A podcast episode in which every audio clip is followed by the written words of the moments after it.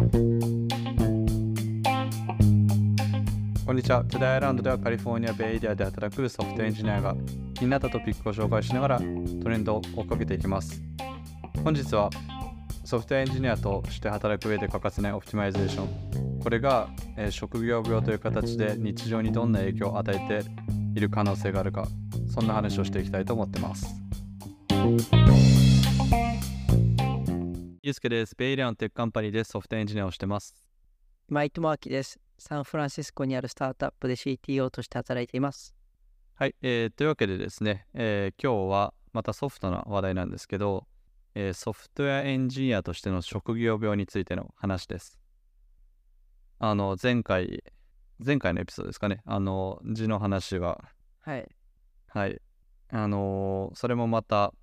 職業病の一つかなと思いますし、手首が痛いとか、そういうのも職業病だし、腱鞘炎と。はい。そうそうそう。ただ今日話すのはそんな目に見えるものじゃないもうちょっと考え方の部分ですね。手の職業病で最近僕がああなんかこう気づきを得たというかはなそんな話をしたいなと思ってます。はい。はい。で、まあ、どっから始まるかっていうとこの前ハワイに行った時に、えーミリタリーに勤めてる友人と話をしてたんですよね。はい。で彼彼の家に泊まってで彼はミリタリーで働いてるんで整理整頓とかすごいしたりあの行動とかがすごい規律がを持って行動するようになることが癖になってるらしいんですよね。で実際彼の家に行った時もベッドがすごい綺麗だったりとか家の中も物が少なくてちゃんとオーガナイズされていたりしてとても規律がある感じ。ただ彼はその思考の癖みたいなのが、えー、と周りの人で切り替えることができなくてでもう全てのことがもう気になっちゃってちゃんとしなきゃちゃんとしなきゃってなって精神を病む人が周りに結構いるから自分自身は気をつけたいって話をしてたんですよね。でこれ聞いた時にはい、はい。いや、良さそうなことだとは思うんですけど、切り替える必要ってあるんですか？なんかあのなんだろうなやっぱ力を抜くところで抜けなくなっちゃうんだと思うんですよね。なるほど。うん。そう精神的に緊張状態みたいなのが常に続く。でそれは家庭の中とかでも問題になるらしくてえっとなんだろううーんなんか細かい夫婦間とかでのそのやり取りですよね例えば旦那さんとか奥さんとかがあの食事の後に何かを片付けないっていうのが自分の中ではもうそういうのは何ですか行動として当たり前だけどもう気になってしょうがなくなるみたいなその全てがちゃんと行われている環境の中に自分がいるのが当たり前なのでうんうん。なるほど。まあそうそうそうでなんかみたいなことを言われた時にまあ僕たちソフトウェアエンジニアリングをしてる人たちにも似たような話が当てはまるんじゃないかなってのをふと思ったんですよね。うん。というのもあのソフトウェアエンジニアって日々ロジックで物事を整理して、まあ綺麗にコード書いてでレビューとか受けながら生きてると思うんですけど、うんうん。あの感情よりもロジックが先行してうん。で特にそのプロセスの optimization とかを常に考えてるのでその最適化みたいなことが本当に得意なそこに特化したタイプの人間になってるのではないかなと僕は仮説を立てましたと。なるほど。で多分この optimization の思考が顕著に現れている例でテックの世界で人気な考え方の一つがあの FIRE movement があると思うんですよね。はいはい。ファイヤー。で、こうやってファイヤー、ファイヤーってあの、 Financial Independence Retire Early、あの、経済的に自立しては早期退職をしようという考えなんですけど、お財布事情を最適化して早期リタイアしようみたいな考え方ですね。うんで、よくあるのは、その40とか30までにリタイアして、その後は何もしないんだとか、あの、投資のディビデント、えっと、配当だけで生きるみたいなうん考え方ですね。はいはい。でこれもともとはなんかその楽しみを65まで待つのは嫌だしリタイアできる時にリタイアしようみたいな考え方なんですけど、まあ、そのオプティマイズを徹底的に20代30代その早い時期に仕事の早い時期にすることでリタイアをしてじゃあ結局そこには何が残るんだみたいな疑問が僕はそこにあるんですね。そのうんこの optimization が人によっては行き過ぎてるその frugality 倹約が行き過ぎた例行き過ぎてしまうかもしれないのの一つの例として FIRE が挙げられる FIRE movement が挙げられるなと思っていて。あと他の例としては、まあ、僕の友達の例なんですけどあのファングで働くの一つで働く彼はえっと今20代後半で年収5000万円ぐらい円にするとなんですけど年間使うお金が200万円ぐらいらしいんですよ。家賃抜きで。でそうなんですよ。この辺に住んでるってことですよね。この辺に住んでますね。で週末何をしたって聞くと大体友達とご飯を食べに行ったか何もしてないかちょっとゲームをしたかぐらい。そう。でそれ以外は仕事をしてるらしくて。あの、まあ、彼は仕事をすることが楽しいのかもしれないしけど海外旅行に行きたいとかよく言ってるんですけど結局休みを取るのは気が引けるって言って言ってないので、まあ、そういう意味で言うと自分の楽しみにフォーカスするよりも何か別のところにフォーカスが当たってるのかなという例ですねこれはうん。なるほどな。そうでなんか結局いろいろ仕事とか経済的にオプティマイズしていったところでなんていうんですかそのなんだろうあの楽しみを見出さなきゃ何のためにやってるんだろうみたいなのがバックグラウンドとしてあると思うんですけど、まあうちらとしてはその見える数字とか行動を論理的に最適化していくっていうのは多分思考の罠としてあると思うんですよね。うんうんでこれをどうやって解いていくかっていうのは多分まあこうこういう思考の穴があるよっていうのを認識して自分がこうその罠に陥ってないかっていうのをままず聞くっていうのが第一歩で。で僕が最近思ってるのがそのショートタームにオプティマイズしすぎないように、まあ、僕はそれをオプティマイズしすぎた結果必要なリスクを取れてなかったと思ってるんですけどえっとなんかこれに反するためにやっぱロングターム大きいゴールとしてビジョンとかに対してうん。何かその心の針が動いたとかそういうことそのあ面白いなって思ったとかそういう気持ちに敏感になってあげてそれに対して行動を一個一個取ってあげるみたいなのがもしかするとこの最適化の病に対するアプローチとして取れる行動の一つなんじゃないかなと僕は思っていますっていうのが今日のお話でございましたああ、なるほど。いい、なんか、なんていうんですかね。あの、そうだなってちょっと思わされるところはありましありますね。この、最適化というか、最,、まあ、最適化なのかわかんないですけど、まあなんかこう、常に、こうしていかなきゃいけないみたいな規律的な、あの、もちろんあの、生活とかもあるわけなんで、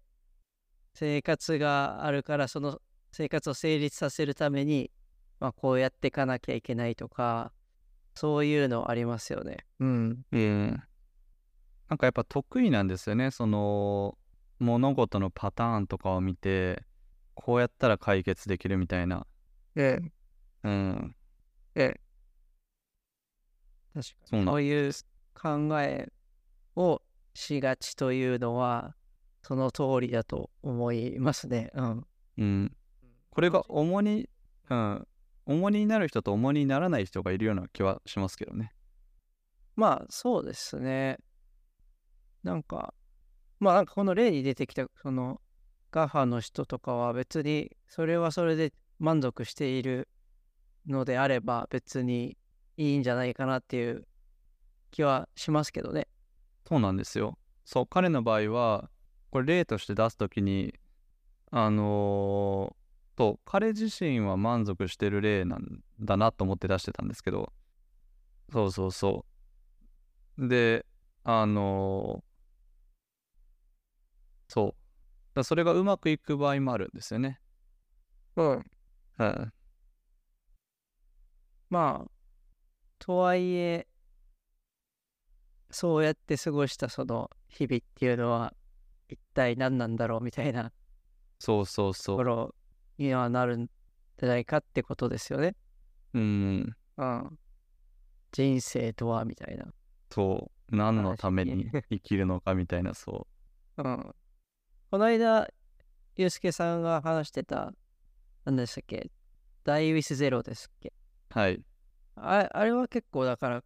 このオプティマイゼーションとある意味反するというか、そういう風ななんかこう合理的な人生の判断じゃなくて、あの、まあ、合理的な判断はしてるのかもしれないですけど、い今を楽しむとか、今をこう、よくすることにもっと目を向けて行動するとかってそういう話なんですかね。そうですね。あのー合理的に言うとお金を使い切るのが正解だ。うん。で、いろんな、なんていうんですか、その疑問ですよね。例えばじゃあ子供のことどうすんのかとか、えっ、と、思ったより長生きしちゃったらどうするのかとか、そういう疑問を解決していって、最終的な結論は、お金を使い切るのが最適解であるっていう、まあ、ある意味その思考の罠からは出れてないんですけど、行動様式が変わるような本でありますよね。うんうん。なるほどね。うん。そうなんです。なんか、そういう意味で言うと、今井さんって僕の目からすると、すごい楽しそうだなって思うことが多くて、そうなんですかね。わかんないですけうーん、どどうでしょうね。なんか、僕はそう見えてて、ど。うん。わかんないですけど、なんか、いいくつか、まあ、考えてるというか意識していることがあって、一つは、まあ、他人と比べないっていうところは結構大事にしてて、人は人の人生があって、まあ、それぞれに楽しいことも地獄もあると思うんですよね。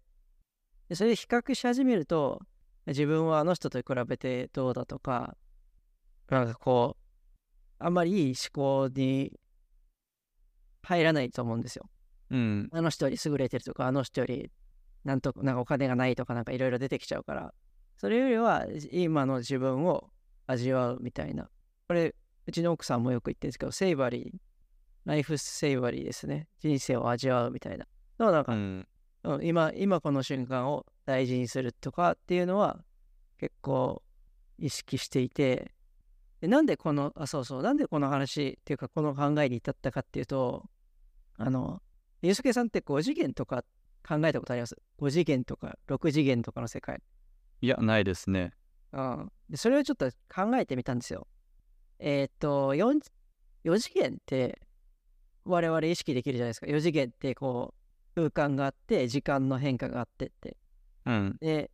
じゃあ3次元を考えてみると、えー3次元は空間があって、我々はその3次元、4次元の世界にいるから、3次元上におけるものの時間経過による変化が見えるわけですよね。ここまで話伝わってますかね。あでもそはいうですはい。じゃあ、えっと、5次元、6次元とか、まあ、さらなる高次元になった時に、世界はどう見えるんだろうって考えたんですよ。そしたら、多分、えっとですね、世界は漫画みたいな感じなんじゃないかなと思ってて、どういうことかっていうと、全部のプロットも決まってるし、小回りも決まってるし、で、もうその、要は、時間っていう概念は、まあ、ページみたいなもんですよね。だから5次元が見える世界からしたら、もう全ては決まってて、あとはページを、どのページを見るかみたいな話が、うんうんその5次元とか6次元の世界って考えたときに、我々がこの5次元の世界から、4次元の世界から出られないってことは、漫画のページを順番にしか味わえないんですよね。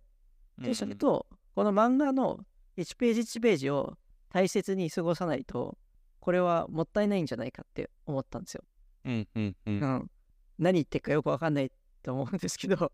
いやめっちゃスピってますけどね。はい、スピってるんですけど、うん、その、だから、すべてのもう出来事とかはもう全部決まっているっていうとなんかすごいスピってる感じするんですけど、もうちょっとその、えっと、数学的に X 次元っていうのを考えたときに、多分そういうことです。人間としては知覚できないけど、概念として、数式として理解できる世界っていうのは、まあ、今みたいな感じで、つまりやっぱりその瞬間瞬間を、あの、我々は体験することしかできないんだから、じゃあそこをいかにこう楽しむかっていうのがすごい大事みたいな。楽しむというか、あの今を生きるってことがどれだけ大事かっていう。要は、